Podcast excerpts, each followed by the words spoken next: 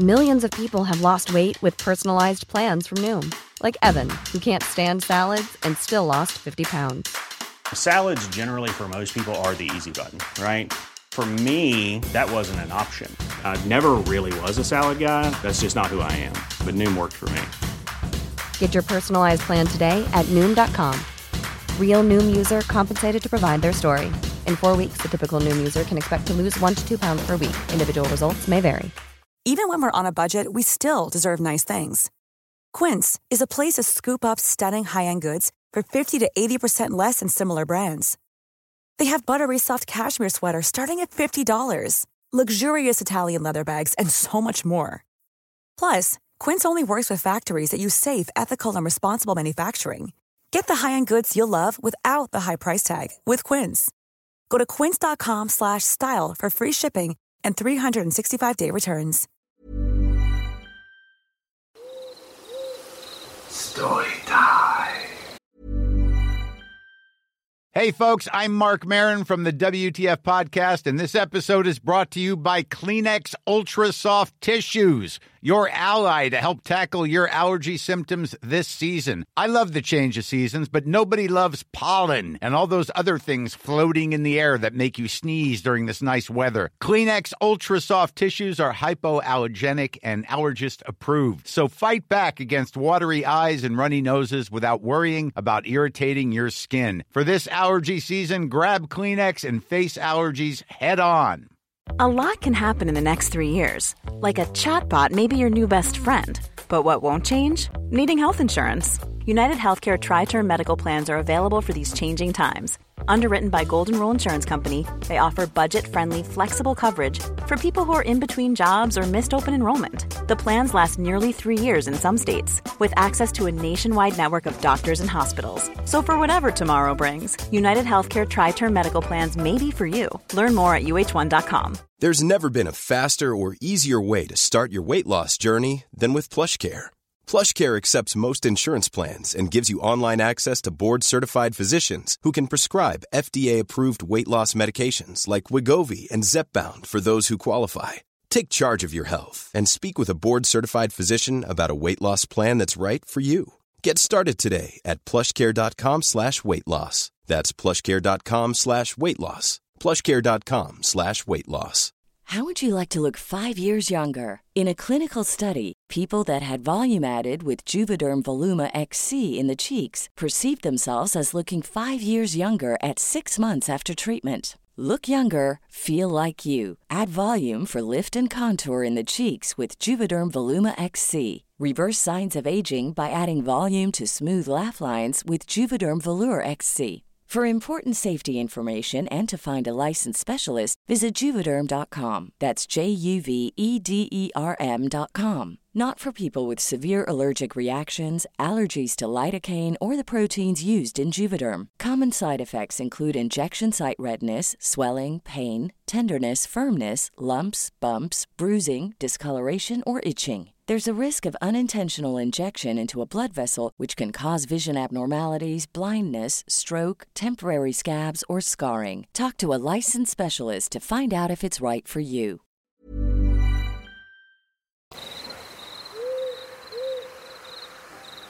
I spent about six months last year essentially volunteering on organic farms in exchange for room and board. One of the farms I stayed at was actually an off the grid homestead near Mount Hood, Oregon, populated by shamanic hippies, who had some wild stories, themselves, and while not remote, was deep enough in the mountains that we had no neighbors for at least 10 miles in every direction. Beautiful, forested land with an amazing view of Mount Hood from the garden. I was camping every night for about two weeks before weird things started happening. The first bizarre occurrence happened not to me, but to a fellow friend, who I'll call Jay. Now, I am not particularly outdoorsy. I grew up in the woods in North Florida and spent my formative years getting lost in places I shouldn't be, but I don't have a great deal of camping experience and only the most basic survival skills. I am comfortable in the woods, but only until sunset. Jay, a true outdoorsman, had been a forest ranger in the Alaskan bush for two years prior and frequently went on weeks long solo backpacking trips. He He had shown up at the farm a few days after me and had set up camp over a mile further down the mountain than I had. Which I initially thought was a dickish move but later came to appreciate because he played his harmonica at all hours and nobody needs to hear that shit. He was a slow talking Minnesotan that favored all things logical. One morning, we met up for breakfast and he asked me if I had heard all that screaming the night before. I hadn't. He told me that he had been laying in his tent with his headlamp on, reading a book when he heard a deep, rumbling scream just outside his tent. He turned his lamp off to listen more closely, and realized that his entire tent was illuminated from the outside, as if someone was aiming a floodlight at it. In the few seconds after he turned his headlamp off, two things happened in rapid succession. The screaming cut off as if someone had flipped a switch, and the light from outside clicked off. He listened for footsteps, but heard nothing. After a few moments of silence, he turned his headlamp back on and left his tent to investigate, because I guess he had never seen a horror movie in his whole goddamn life. He said that there was nothing in the clearing and no movement from the surrounding forest, even though he hadn't heard anything leave. And the scream had been very close to, if not within, his camp. Then he apparently shrugged to himself and went to sleep, or maybe he passed out in fear and was too much of a man to admit it. He told me this over breakfast and I was horrified. He said he'd never heard an animal that sounded like that and could not explain the light, except that maybe a hunter had found their way onto our land. But then where did they go? He listened for footsteps and heard nothing. He didn't seem worried, just a bit perturbed. It was very Minnesota of him. Everything was quiet for a few weeks after that incident. Jay left for another farm, and I remained in my old campsite, only about three quarters of a mile down from the main cabin. I was comfortable in my tent and no longer jerked awake at broken twigs or animals moving through the brush. I was very proud of myself, look at me, an outdoors woman. Which was, of course, when the screaming started. I was laying in my tent, just on the edge of sleep when it started. It was a deep, low roaring. Unlike any animal I knew to live in the mountains in that region. I consoled myself by saying it was an injured black bear, a messed up wolf, some kind of Lovecraftian mutant elk. Then, from farther down the mountain, something else began screaming, answering. The two whatever shrieked at each other for the better part of an hour. I laid in my tent, trying to psych myself up to hike back up to the main cabin, but couldn't quite commit. I laced up my boots and put on my headlamp in case I had to make a run for it. Eventually, the screaming stopped and I somehow managed to sleep. I woke up somewhere around 4 am to something very large shuffling in the bush directly behind my tent. I laid in the dark and listened, absolutely terrified. Elk? Bear? It was too large. I could hear it ruffling branches of trees at least six feet off the ground. I heard it take a step, and then another. Bipedal. Human? Hunter? A hunter would never be as loud as this thing was, and I seriously doubt they would disturb an obvious campsite. Besides, in the month I'd been on the homestead at that point, I'd never heard a gunshot. I'd never seen anyone other than the people I was working with this far up the mountain, for that matter. I laid there, considering my options. It moved slowly, like it was picking through the bushes behind me.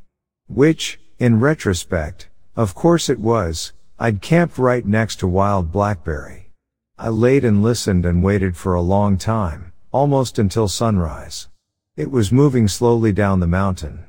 I laid in my tent long after the noise died out. When I finally managed to rally my nerves and leave my tent, the brush behind my tent was obviously disturbed. I thought about investigating, looking for prints, droppings, but decided I'd rather just repress the whole thing and deal with it when I was far, far away from these woods. At breakfast, I asked my host, Anne, about the screaming. She was delighted that I'd had a run in with the forest people. She said that years ago when they'd moved onto the land, the forest people would get into their garden and make a mess of things, so she'd started leaving baskets of produce for them as a sign of goodwill. They'd left the garden alone since. Then I camped out for another week before it got too cold and I moved into the main cabin. And never heard anything weird again. Pretty anticlimactic, but I guess real life usually is. Still very bizarre and interesting. As a lifelong student of all things esoteric, it verified a lot of suspicions I had. Mostly that weird shit happens in the woods. It's also pretty telling that everyone I met in the Cascades, granted most of them were of the shamanic, metaphysical persuasion had a Sasquatch story. There were a few other strange things about that place, but this story is by far the most interesting. Oregon is a weird, wonderful place. I'm a police officer. So, I had just finished my shift and was on my current way home. I had stopped off at Wendy's to grab a quick bite to eat. It was right around midnight, so the drive-through was pretty dead. As I went through the line, I saw this thing just standing there, watching me from across the parking lot. Not sure what it was, but it looked really tall and skinny, with gangly arms and legs hanging out. It gave me this very uneasy feeling, and I watched it as it turned and walked away over to some shrubbery behind one of those big light poles by the parking lot exit and entrance. I try not to think too much of it and just drove away. There's just something about what I saw that still really spooked me. I feel very unsettled in my stomach just thinking back to it. As I was getting home from work, I was still shaken up. I could not stop thinking about what I saw, so I decided to show my son and daughter, 8 and 10, who were getting ready for bed, about what had rattled me so badly. Not that I could actually show them, but at least tell them. My kids kind of just looked at me like I was crazy, but being kids, I found they would believe me a lot more than my wife would. Then they started telling me about Slender Man, which sounds like it might be what I saw, but I don't know any of these creepypasta characters kids watch nowadays. Could you kindly give me any information on what do you think I saw, and was this paranormal or not? I suppose it is expected that anybody who chooses to follow in the footsteps of Smokey the Bear would be possibly stuck in a few scary situations. That certainly was the case for me as I spent my nights working alongside park rangers on some of the most dangerous and terrifying trails in the States. It's not what one might think about being a ranger, though. We don't spend every day sitting around watching deer graves or children play in the playgrounds. Instead, what happens behind those locked gates is something more akin to horror movies than a picnic. If you manage to find your way through these wooded corridors without being eaten alive by some wild animal or eaten after by a bear, you could end up with some serious psychological damage. As my first summer as a ranger was coming to an end, I decided that I wanted to spend one last night in the woods alone. Not many rangers do that kind of thing anymore, but for me, it was sort of this cleansing ritual. My girlfriend had just broken up with me at the time, and I needed time to work through that emotional trauma. I knew there were other people who understood my pain. They would be likely willing to talk about the world ending when we got close enough in proximity. But every man needs his space from time to time, even if he is working within the confines of the law. To be honest, I wasn't really sure where to expect to be out there in the woods with no one else around. I had been alone quite a few times before but never running into any real trouble. But this time, my mind was racing through the worst case scenarios, and it almost felt like fate that I would get caught up in some kind of adventure by myself. Either I was going to find somebody who could relate to all my situations or perhaps even fall for them as they helped me do it all. Anyway, I made it to the trailhead, and then Julian began hiking down towards it to my favorite spot at Lake Oroville State Park.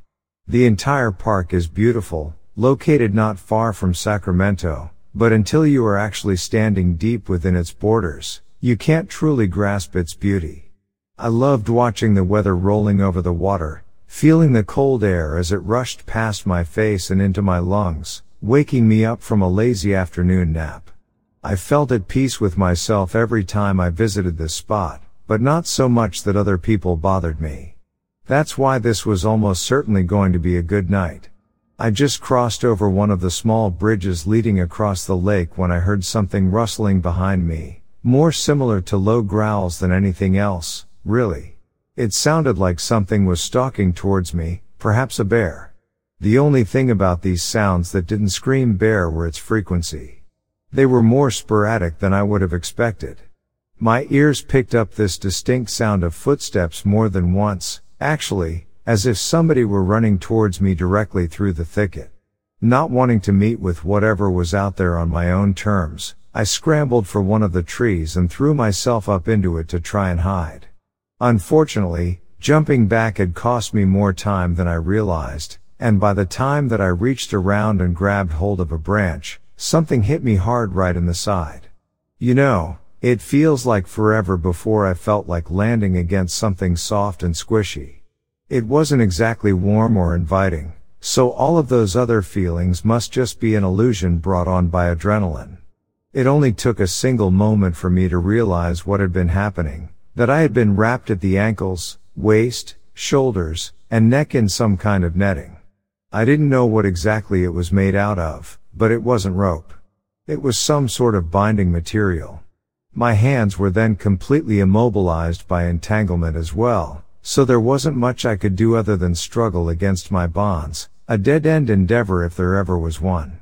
Now, the first thing I noticed when I could finally see again is it was completely dark around me. All light coming from behind with only blackness ahead. Two dim lights appeared along the walls on either side of me and began approaching slowly.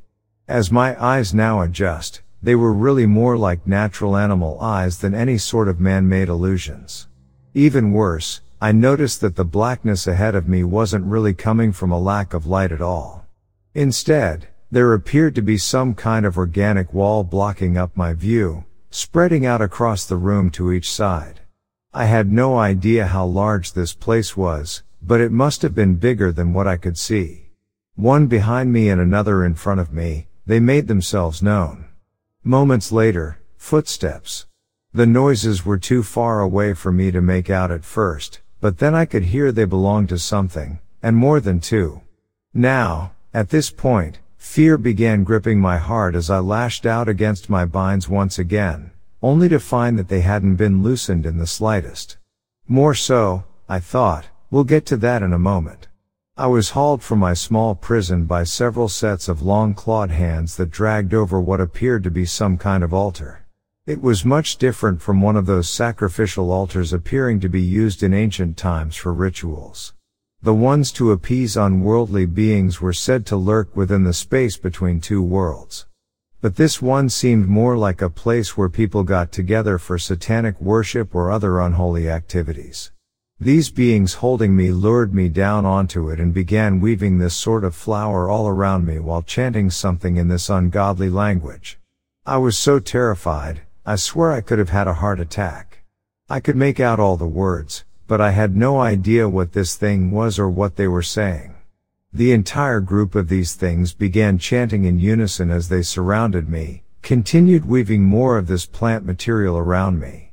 It felt like forever before they finally got to the last one. All I could do was just lay there on my back, completely immobilized by flowers while these creatures circled around me once and turned their backs towards me. The chant stopped abruptly, and every creature but one turned to leave. The remaining one tossed this mask aside, revealing a set of devilish features underneath it. What I had been dealing with looked like a combination of wild feral human beings and kind of goblinish people. You know what? It kind of reminded me of the trolls or orcs in Lord of the Rings. Humanoid, terrifying looking, but also not human. That's what they reminded me of. It stood there, shaking its head from side to side slowly with its arms raised upward as I tried to break free. Again, I cannot reiterate how terrifying this was. I had no idea what was going to happen, and I was convinced in that moment I was about to be sacrificed by some sort of underground dwelling creatures. I was so scared beyond belief. Then, this thing pulled its arm down after shaking its head and walked away. Completely immobilized, I tried my best to get out of my entrapment. And I believe it was the massive amounts of adrenaline exploding through my entire being that allowed me to break free.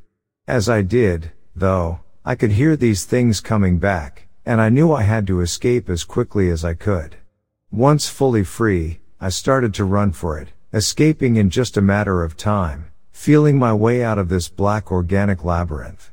I don't know if I was in a cave or what this was, but as I reflect back on these memories, I had so much flooding through my mind.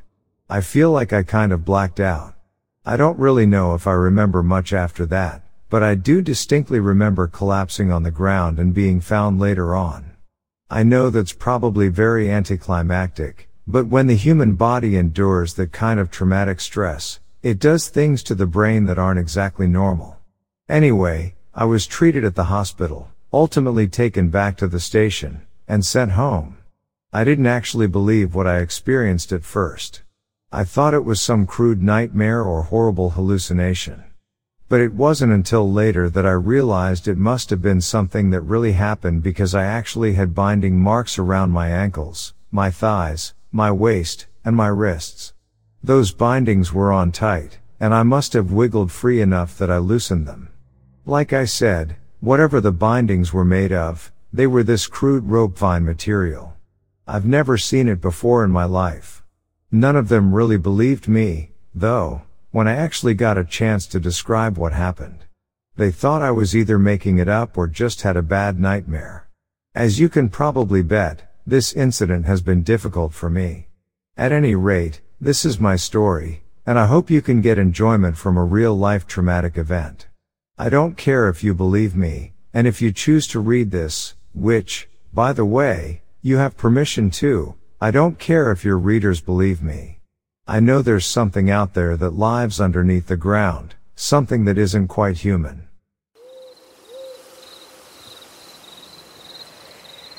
I walked with cautious excitement through the old Comanche reservation.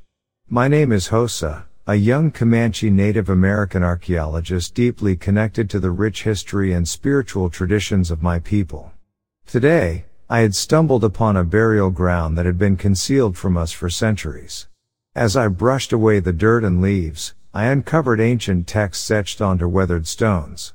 The symbols spoke of a forgotten era, revealing a harrowing tale of an unknown predator that had ravaged our ancestors 200 years earlier. The text spoke of its monstrous features, a beast with antlers, a snout, and six terrifying legs. The predator's insatiable appetite for blood left our people in fear and despair. Intrigued, I delved deeper into the mysterious history of our tribe. However, with every step, I couldn't shake the feeling that unseen eyes watched my every move. Strange occurrences surrounded me, the whispers of the wind carrying warnings that echoed through the trees. It wasn't long before I realized that the unknown predator described in the text was not just a relic of the past. It was real, and it was pursuing me relentlessly. Fear coursed through my veins as I witnessed its monstrous presence in deep woods, while I was hunting. Its antlers piercing the night sky, and its six legs propelling it with unimaginable speed. Determined to protect my people and unveil the truth, I embarked on a perilous journey. Armed with knowledge and guided by the spirits of my ancestors, I sought to confront the predator head on. It was a battle of survival, a clash between human will and primordial terror. After many heart-stopping encounters, the ultimate twist revealed itself, a betrayal that cut me to my core. Our tribe leader, the one whom I trusted and respected, had concealed dark secrets that were meant to stay buried. The predator, it turned out, was somehow linked to our own people's history, a curse that had been hidden for generations. With clarity, I understood that the responsibility to end this cycle of fear and betrayal fell upon my shoulders.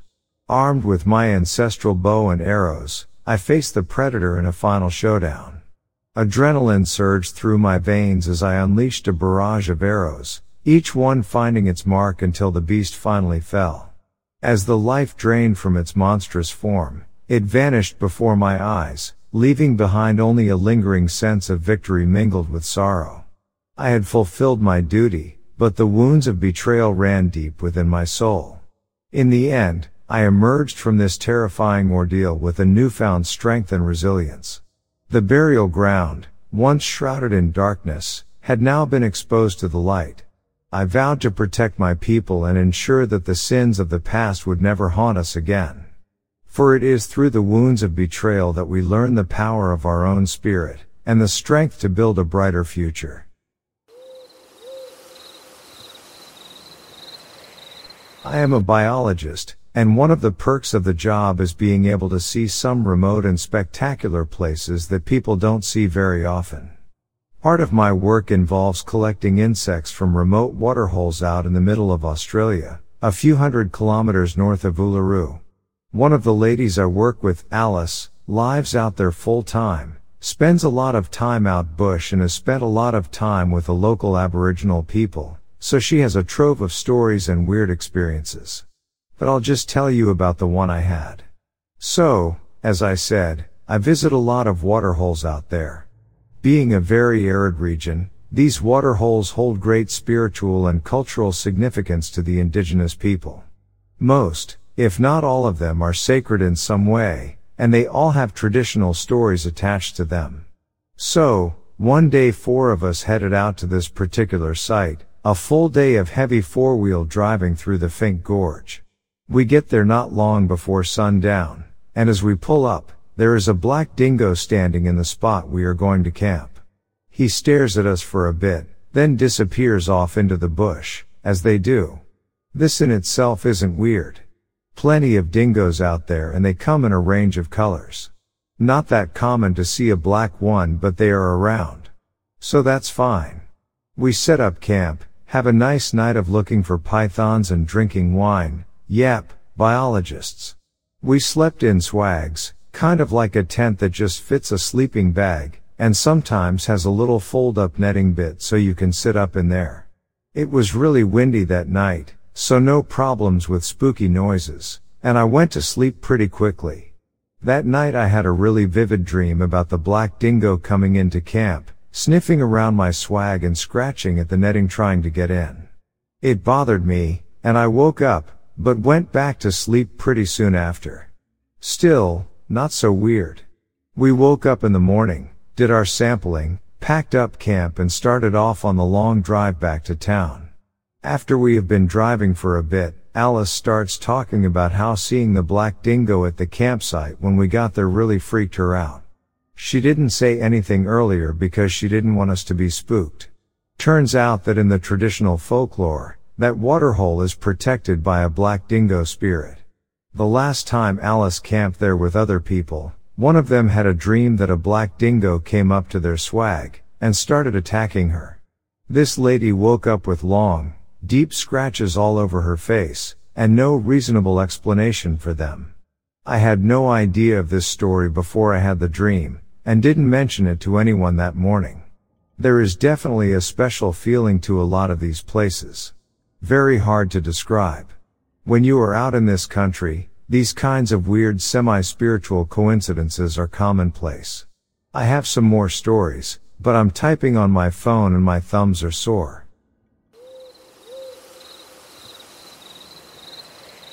Three teenage witnesses were playing basketball from 6 to 9 a.m. on a Saturday morning. The weather was clear and sunny and they were across the street from a fire station in Fairview, New Jersey.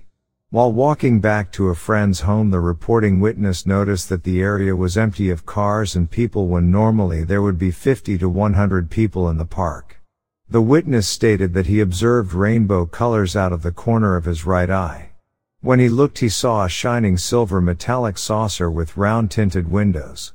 He alerted his two friends who also saw the craft. He heard and felt whirring air and a roaring sound. His shirt was flapping as if in a five mile an hour wind, but there was no wind. They were paralyzed and could not run. They later arrived back at his friend's home with no memory of walking there. The witness discussed the incident with two friends, both now deceased, and they had no memory of being on the craft as he did. He recalls seeing them on operating tables, but he was standing approximately 30 feet away. The craft appeared larger inside than outside, possibly 400 feet across. About 25 creatures, approximately 4 feet tall were present with about 10 to 15 around him and the rest around his friends. The creatures were gray in color with large round heads and large black eyes. The creatures were touching him all over. They were speaking telepathically and were surprised when they realized that he could hear them. His mother had previously told him that psychic abilities were common in their family but he had never really believed it. He asked why they were there. His impression was that they were friendly and curious and meant no harm. He believed that they were trying to help his two friends who both had heart problems and he believes that their lives may have been extended by the aid rendered on the craft. He remembers looking out the window and down onto the basketball court where they had been playing. He could see other beings moving about in long corridors. He remembers seeing the craft ascend after they had been returned. It moved up and to the right, then left, then up and away leaving a rainbow colored trail behind. When he returned to his home his mother said he seemed changed and he replied, It's no big deal mom. Before this report he had only confided this story to his two daughters because he did not feel that anyone would believe him.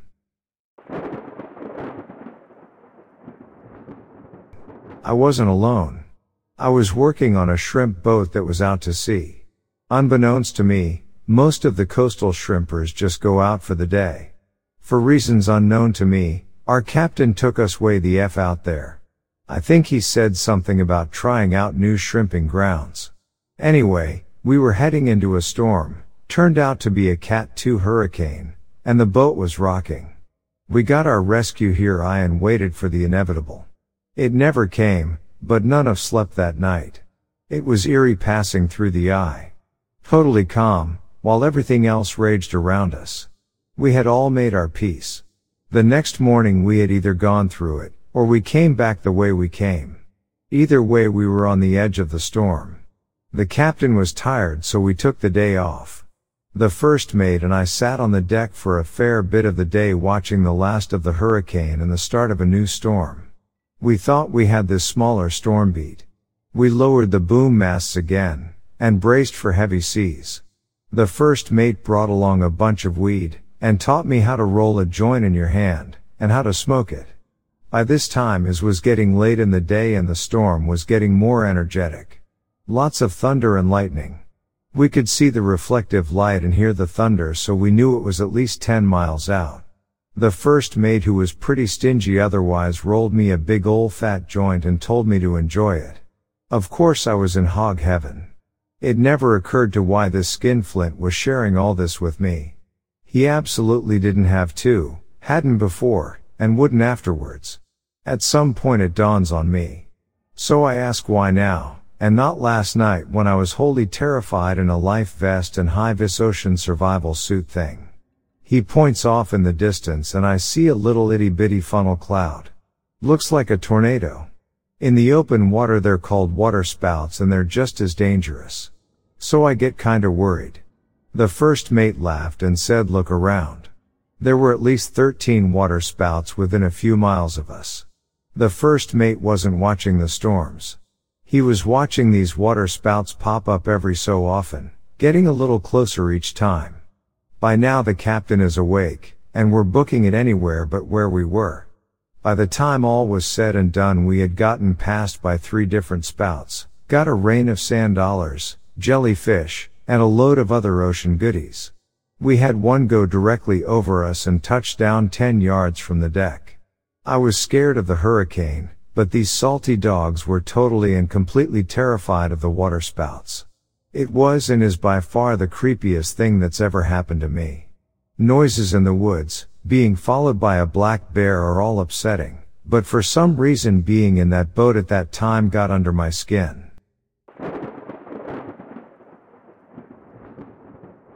I don't really believe in any cryptids though the idea of them is fun, except for Mothman. Around the time of these sightings in mid-fall 2017, I lived in a small town in southeast Michigan, Oakland County, and was attending high school. My older sister, who is nine years my senior and had a similarly timed work schedule, drove me to school extra early every morning so I could attend an extra hour and fit another class into my schedule. It was awful and started at 6 a.m., But we only lived about 15 minutes from my school so it wasn't all that bad of a drive. One morning we were making our way to the school as per usual through some super curvy wooded back roads by our house, a route we took every day.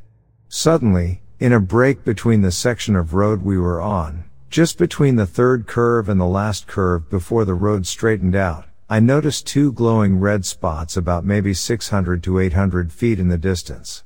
At first, I brushed it off as the area was known for deer and the spacing for eyes wasn't too far off, but I couldn't shake the wrong feeling I had. The eyes just weren't the right color to be reflecting deer eyes and, as we neared closer, it became apparent to me that if these indeed were eyes, the figure was far too tall to be any type of animal I could think of. It was still really dark out so I was only able to make out the eyes and a dark black silhouette before. As our headlights were finally near enough to begin illuminating the figure it took off into the sky like a literal bat out of hell. It moved incredibly fast and before it took off the dark silhouette expanded significantly in a manner that was incredibly similar to how birds use their wings to take off.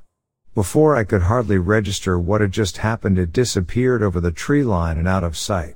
At first, I was worried I was seeing things however as I looked over at my sister.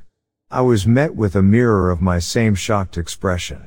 She asked incredulously if I had just seen that too and we began conferring. Even when we're on a budget, we still deserve nice things. Quince is a place to scoop up stunning high-end goods for 50 to 80% less than similar brands. They have buttery soft cashmere sweaters starting at $50, luxurious Italian leather bags, and so much more. Plus, Quince only works with factories that use safe, ethical, and responsible manufacturing. Get the high-end goods you'll love without the high price tag with Quince. Go to quince.com/style for free shipping and 365-day returns. About what we just saw. I was relieved to hear that I wasn't going crazy as she described the same things I had also just seen. I still think about that morning to this day and was surprised when a couple of years after it, I came across your articles and reports. A lot of the sightings and encounters you compiled dated around the same time. I saw what, I believe more and more every year, had to be Mothman. I've been going through this for a long time. I'm 28 and feeling frustrated, lost, and ready to die. Recently, I had an encounter with a person entity that made me realize I'm not crazy. It's important to be careful about what you believe because childhood stories can turn out to be real. These entities are present all the time, often unnoticed. They appear as flickers of light, similar to the sparks when you hold your breath or get hit hard. Their intelligence in observing us is a mistake on their part. It all started when I was a child, always curious and seeking to understand how everything worked. I had knowledge beyond my years, even though I didn't fully comprehend it. The adults knew I was different. They control everything, and were caught in the middle of their game. Demons, ghosts, fairies, trolls, Nephilim, and even aliens are real. I've seen more than my fair share of them. I'm dead serious about this, and if you put me on a lie detector, you would know. When I was eight, I discovered a circle mark on my stomach. Months later, I developed a sixth sense, predicting when things would go wrong. I could also sense the emotions of both humans and animals. At the age of 13, I witnessed shadows moving at the end of my bed, and I would become paralyzed with fear. When I woke up, I had a brand on my right hand. At 16, the shadows appeared again, and I woke up with a brand on my chest. This mark stayed with me until I was 18. At 20, my gift of sensing emotions became overwhelming, making it hard for me to go anywhere without having an anxiety attack. At 22, a deep, beautiful voice spoke to me, telling me to search for the golden compass using a golden seal. I couldn't come up with something like that on my own, and I couldn't find any information about it.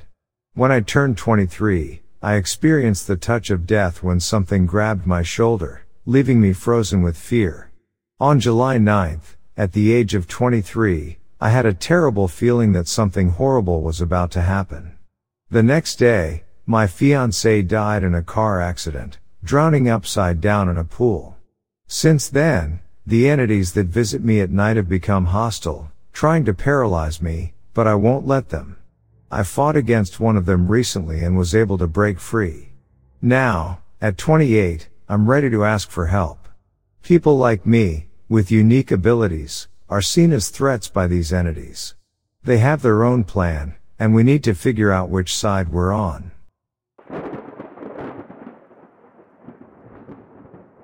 About a decade ago, I went looking for deer sheds in a new place here in Northeast Oregon. I had a pretty good day and picked up a few buckhorns. As a chronic sufferer from next ridgitis, I was still a few miles from my truck as it was getting dark. I had stupidly left my headlight in the truck, so I knew it was going to be a long evening fumbling in the snow and deadfall timber. Right at dark, I heard a wolf howl in the bottom of the canyon maybe three quarter mile directly downhill, big country. I thought to myself, well, that's pretty cool, then heard another respond a few hundred yards closer. I was really enjoying the experience until another responded 100 yard behind me in the pitch black timber with a much deeper, gut wrenching howl. After a moment of silence, the surrounding area ignited with howls in every which direction. No longer really enjoying the experience, I unstrapped a 4PT shed to protect myself, and began the trek towards my truck, which was right in line with the source of the deep, commanding howl. So off I go, in the pitch black timber, in a remote area I had never been before, with nothing but a 60 FT shed to protect myself. Meanwhile the wolves were communicating back and forth, until the alpha would howl and shut them up momentarily with the eeriest howl you can imagine. This continues as I make my way through the woods, However, every time the Alpha would howl it was still 100 yards behind me. After this happens a few times, I get a solid idea of what is taking place. It's following me. All I can do is keep hiking. After a while, I make it back to a trail, and scoot pretty quickly back to my truck. Upon reviewing Google Earth later that night and identifying landmarks, I determined that the wolf stayed right behind me for two half miles as I fumbled my way in a V-shaped line back to my truck. The next day and subsequent weekends, I went back, properly armed, and counted at least 10 wolves in that pack, and was able to identify the alpha based on his howl, a big old gray colored one.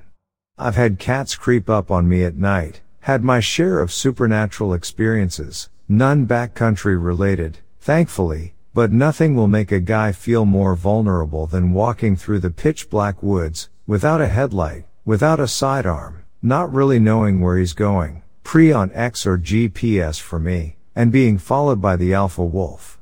Needless to say, I now always carry a headlight, batteries, and some form of protection on me at all times.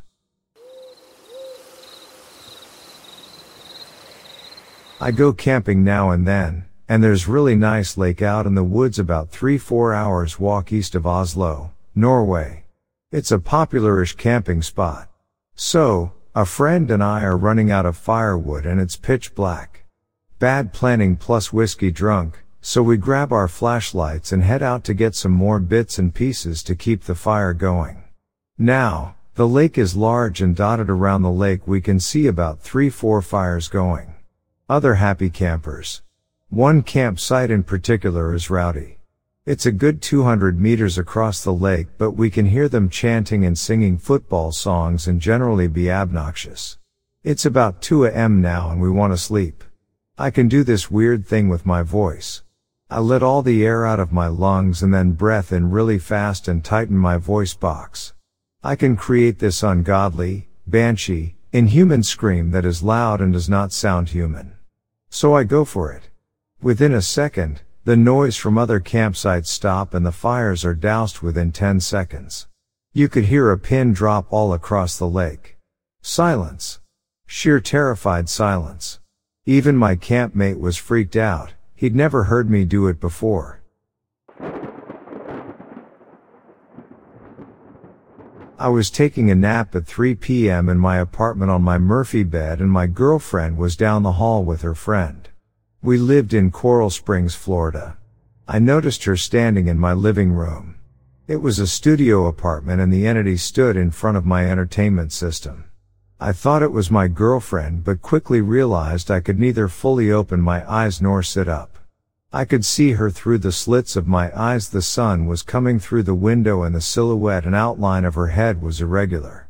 I was not afraid, instead I tried to communicate while trying to sit up. She stood there like a doctor or mother. She worked on a screen which was small, seemed to run diagnostics from a distance. She was wearing red with what seemed to be red lace over her head. If it was not from the sun shining through the veil, I would not have noticed her irregular shaped head. I was excited and I did not fear her. However, she would not allow me to sit up. She literally was capable of hijacking my frequency, preventing me from moving. I lost sight of her when a footstool began spinning on the floor out of sight because it was in front of my bed with every bit of energy I had. I tried to sit up. I really needed to see this stool spinning. I knew it was the stool because I had Italian tiled floor. My footstool made a distinctive sound when moved across it. When she finally released me, I literally dove to the edge of the bed to watch this stool stop just after for my own personal confirmation. I have had several experiences, some with formulas, and I mean actual equations that our minds cannot decipher. Only those who think in light can read these small equations, which are literally volumes of books in translation that they can read like we read the headline news. Also, similar events like this have been happening since I was a child. I am now 44. My cousin and I were on our second elk hunt. It was rifle season in the Oregon Cascades. We had been hunting hard and were pretty much exhausted from hiking and trying to locate elk. We decided that we would hit up a small valley that everyone else was avoiding due to terrain and vegetation. Beginning of our backpack hunting, we left camp at 3 a.m. and set out to a point that overlooked a corner of an old burn that had a small river flowing through the bottom. After a couple hours of fighting with rhododendrons, we came out to the burn and shortly after we got to our destination. About noon we were deciding that no animals existed in the area and were about to leave when I just happened to glance over at a patch of blowdown and saw a nice 5 by 5 stand up.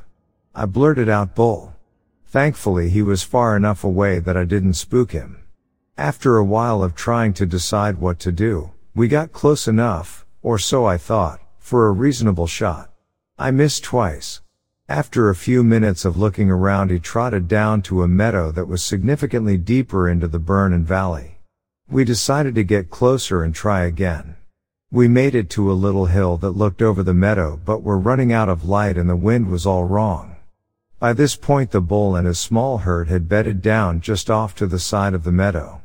We were around four to five miles from the camp and had some really gnarly terrain to get through.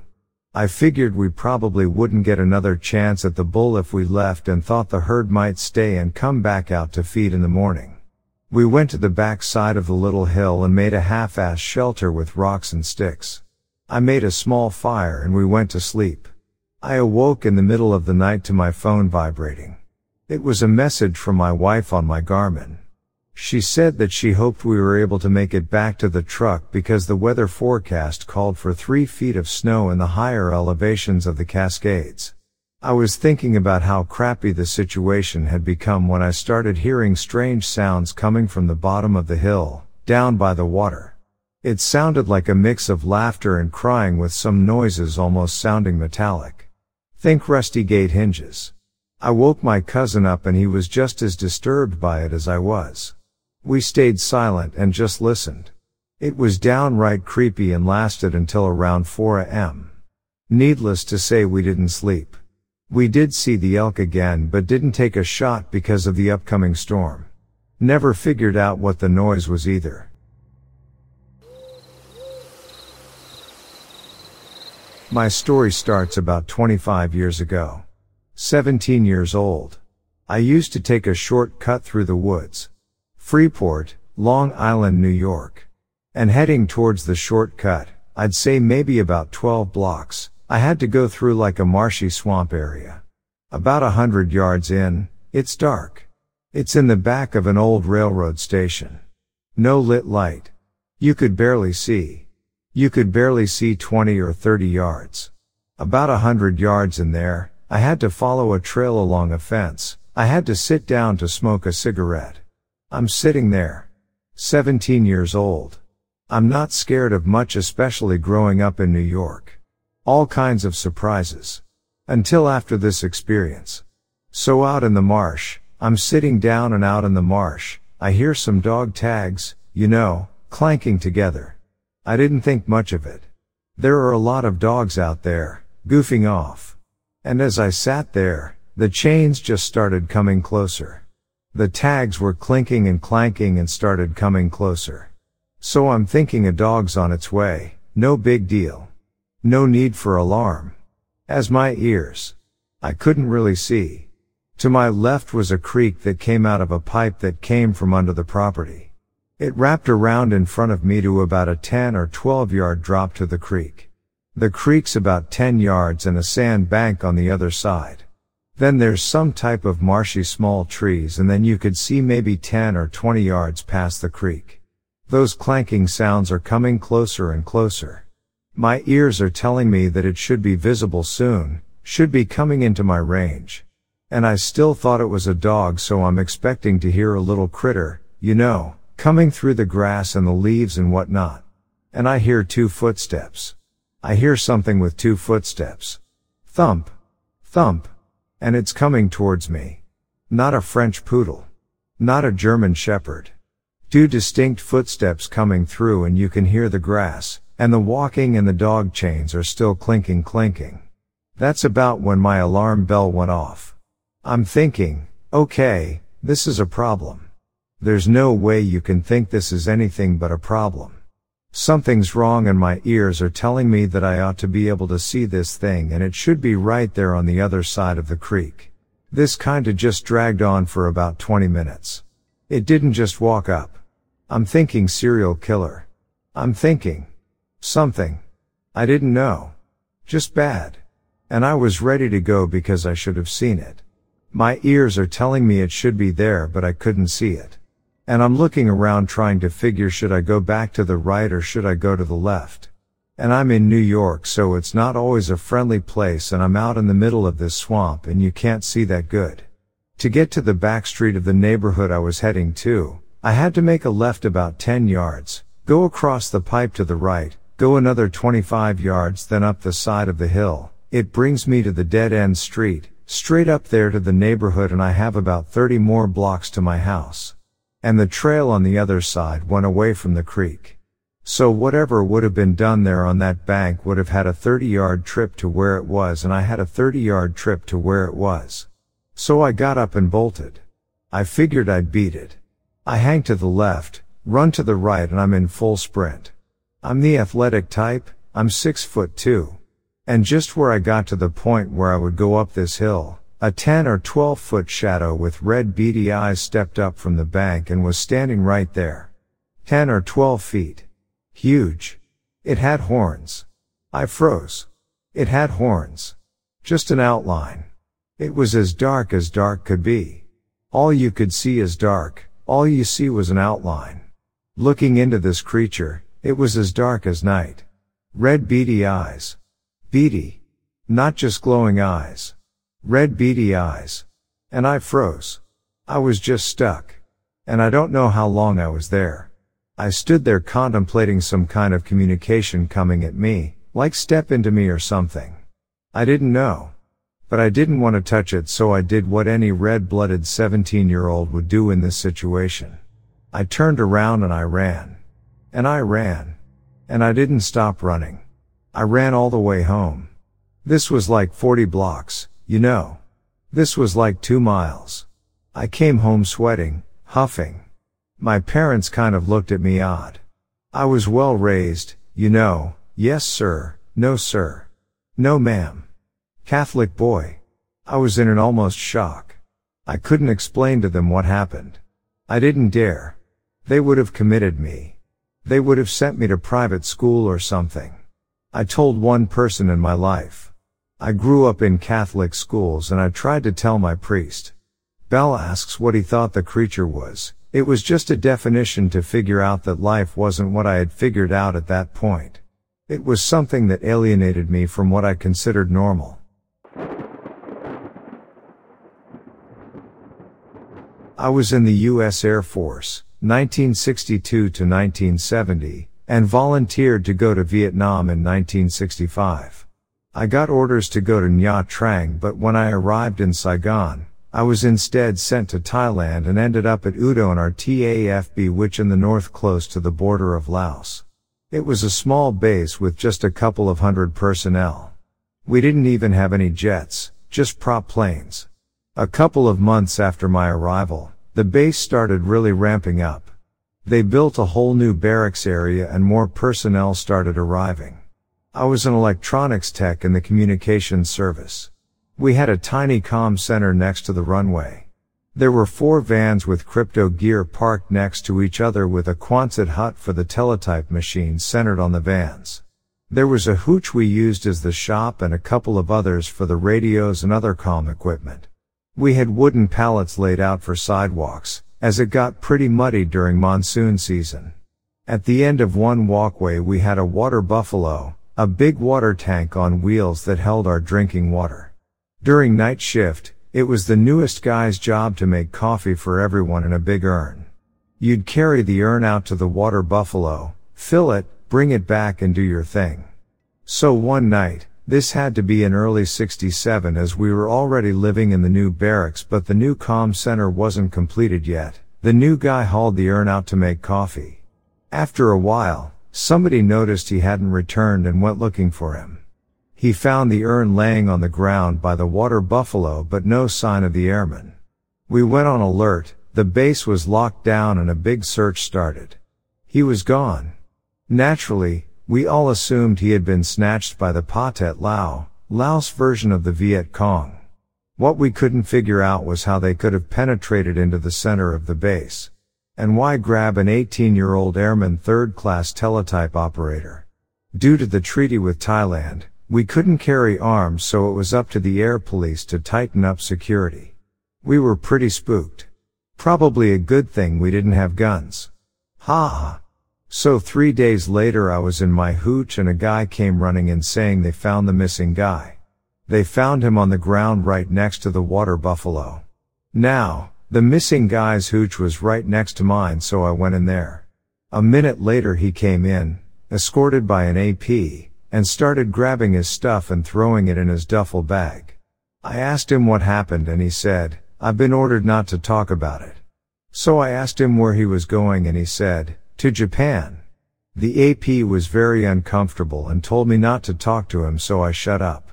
I looked him over as he packed and could see he was in fine shape. He was clean and all I could see wrong were three or four scratches on his cheek. He finished up, said bye. And off they went. We never saw him again and never heard anything else about the matter. We all shrugged our shoulders and figured the Pathet Lao weren't the type that beat up their captives. We couldn't figure how they penetrated the base twice though. We figured it was just to intimidate us and things just went back to normal. I was happy when we got moved into the new comm center and away from that spooky spot by the runway. So years later in the 90s, I was watching a TV show about alien abductions and they said something about the victims having skin samples scooped out of their cheeks. I suddenly flashed back to that event and remembered the marks on that airman's face. Could it have been?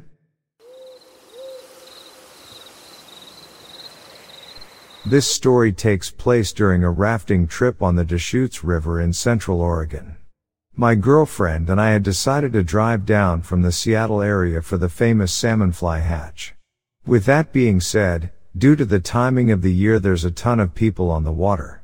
Guides doing day trips, as well as other folks like my girlfriend and I spending a couple days fishing, floating, and camping. Our first day of the trip goes by pretty poorly. I had a crappy boat and no idea what I was doing. Dry bags leaked, I hit a rock and got us a sizable leak and then had forgotten the bucket so I spent the rest of the trip bailing out the boat with a water bottle non-stop. So needless to say, we're both pretty frustrated and tired and as the day turns to dusk we're scouting out any possible spot to throw our tent up for the evening and get out of that crappy boat. Finally things are looking up for us. We come up on this beautiful stretch of water with a small island diverting the river into two flows, with the main flow going along the deep left channel at a pretty good clip. On the right side bank a big clearing surrounded by tall grasses. This is where we chose to make camp for the night.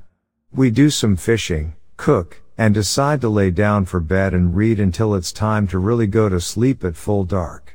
Going out to take a leak nobody as far as I could see or hear had decided to camp anywhere near us, and prior to a few boats floating on by while we set up camp as far as we knew, we were alone.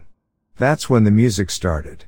At first it sounded almost faintly like someone was throwing a rave, with dance music and the like. My girlfriend and I looked at each other like what the hell? But we chalked it up to the wind carrying sound from far away because at this point the music was still intermittent. It gets louder. And louder. And now we can make out the music except it's not. You know that feeling when someone is blasting the bass out of their car subwoofers and you can feel it in your chest, and in your head? We're feeling there, whoever they are, music through the ground as we're trying to sleep. And all we can hear is this unworldly, jarring, collection of disjointed bass or drum notes coming through the ground. It doesn't resemble any music I've ever heard, or even any sort of beat you could dance to. By midnight or 1 am we're starting to getting really damn pissed off. It has been since around 10 p.m. since they started and so that's when I finally decide to go find whoever the hell they are and shut down that damn noise. I have one of those really powerful headlights that lets you output like 1500 lumens for a short burst and it really just lights up the whole damned countryside for hundreds of feet. So all pissed off I jump out of the tent and turn up my headlight of doom and I'm just furiously scanning everywhere I can see. Up and down the river, behind us as far as I can on our own bank, across clear to the other bank, and the little island in the middle. And there's not a single thing in sight. Complete pitch darkness. I turn off my headlight to see if I was washing out any light and I stand there for about 10 minutes to see if my eyes adjust and see anything. Absolutely nothing at all and this maddening noise is going on endlessly. At this point I realize it's the same three disjointed songs playing over and over endlessly. My girlfriend starts crying because she's exhausted from the bass rattling our skulls while our heads on laying down on our pillows. We're unable to sleep for hours as this thing continues on through the night. Finally, sometime around 4.35 am it must have stopped and we both drifted off to sleep. I have a hard time sleeping in so I woke up by myself at around 6.37 and I roll out of bed furious, once more just going out to go see if I can find whatever bastards were making that noise all night long. We never saw or found any sign of those people. We waited until about 9 am slowly breaking camp after eating breakfast before we rode out in the main current and back road to try to get a good look at the other side of the small island, and we saw no signs of people. The only reasonable theory we have is that sometime after we went to bed, some folks floated down to the far side of the little island and threw some sort of party? Ritual? All through the night and somehow slipped out between 4.30 and 6.30 am. If I wasn't with my girlfriend and she hadn't corroborated as well, I would have thought I was going insane. Just one long maddening sleepless night full of the same noise over and over, with no evidence before, during, or after that it ever happened. Living my life in central West Virginia, I have spent a lot of time hunting in the Monongahela National Forest. While bow hunting in a stand of red spruce on October 31st, yes Halloween, this happened to me. This takes place back when portable stands had a chain that wrapped around the tree and fall protection consisted of two pieces of seat belt material one around the tree ran through the other wrapped around your waist. I was in the stand overlooking a small creek and had watched a couple of doe walk by and decided to stay until full darkness, the moon had risen early so there was some light and I had a flashlight in my pack. As I was getting ready to lower my bow I heard loud wing beats heading towards me through the spruce trees when all of a sudden a very large owl landed on a branch about 10 yards from me. I sat motionless watching the owl as it sat there watching me. After several minutes I slowly turned my head to look back to the creek to check for deer one more time before climbing down. All of a sudden I heard wing beats again and the owl was flying straight towards me with talons extended. I threw my arms up dropping my bow in the process and screamed at the demon owl who was trying to knock me to the ground. Fortunately the owl veered away from me and I didn't fall out of the tree. After a few minutes I regained my composure packed up and walked out to my truck without any more harrowing experiences.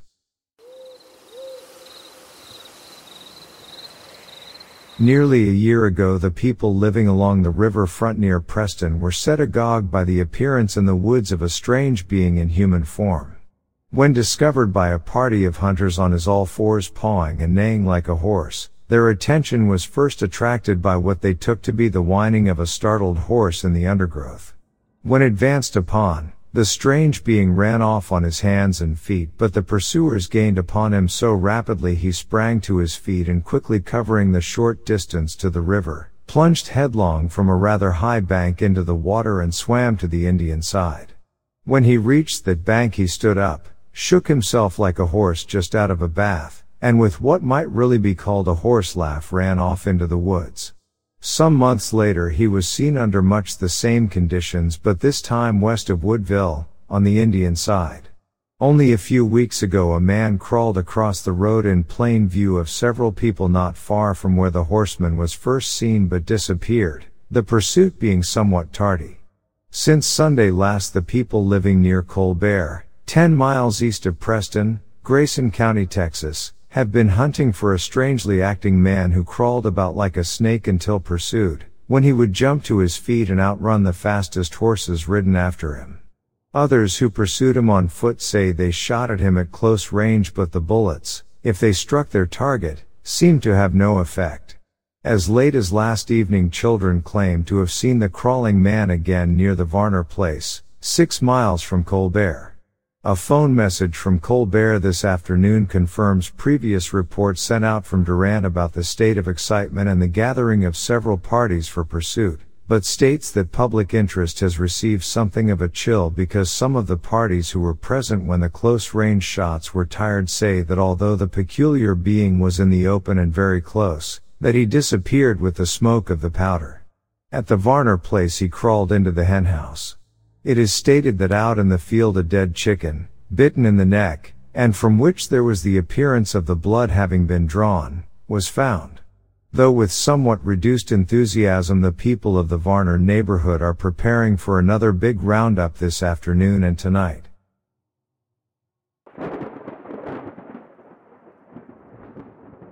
I read some of your Ouija board stories. I have one that I believe proves that these boards can become haunted. My father used to buy things from eBay, then sell it at their actual price. One day he purchased an old Ouija board. Its box portrayed it as a game fun for the whole family. None of my siblings played with it though and neither did I then a few days after the board arrived. Weird things started to happen even though no one touched the board. It was on a shelf in the garage. One night, the first of many nights, I woke at 3.33 am exactly. I woke up scared for no reason. No nightmare, just scared with a very bad feeling. I'd always just lay there awake, then turn over and try to go back to sleep. This first night, I turned over and tried to go back to sleep. But when I turned and laid my head on my pillow, I immediately heard a man's voice that said directly into the ear, go back to sleep. I jumped up and woke my sister who shared a room with me. I was crying and terribly scared. The voice wasn't my father's. No man another than my father lived with us. Another day at home, I was watching a movie alone. I paused the movie and took the remote with me to the bathroom. When I came back to disk was out in place on the table next to the TV. The disk drive on the Xbox was open, and my room was tossed all over. It was a mess. Another time in the same house, I left the kitchen and heard something behind me. When I turned I saw a man in a red flannel shirt behind me, though I heard no doors open. I ran from him and turned back around and he was gone. My father soon sold the board and we moved soon after. I've had nothing weird or paranormal happen since.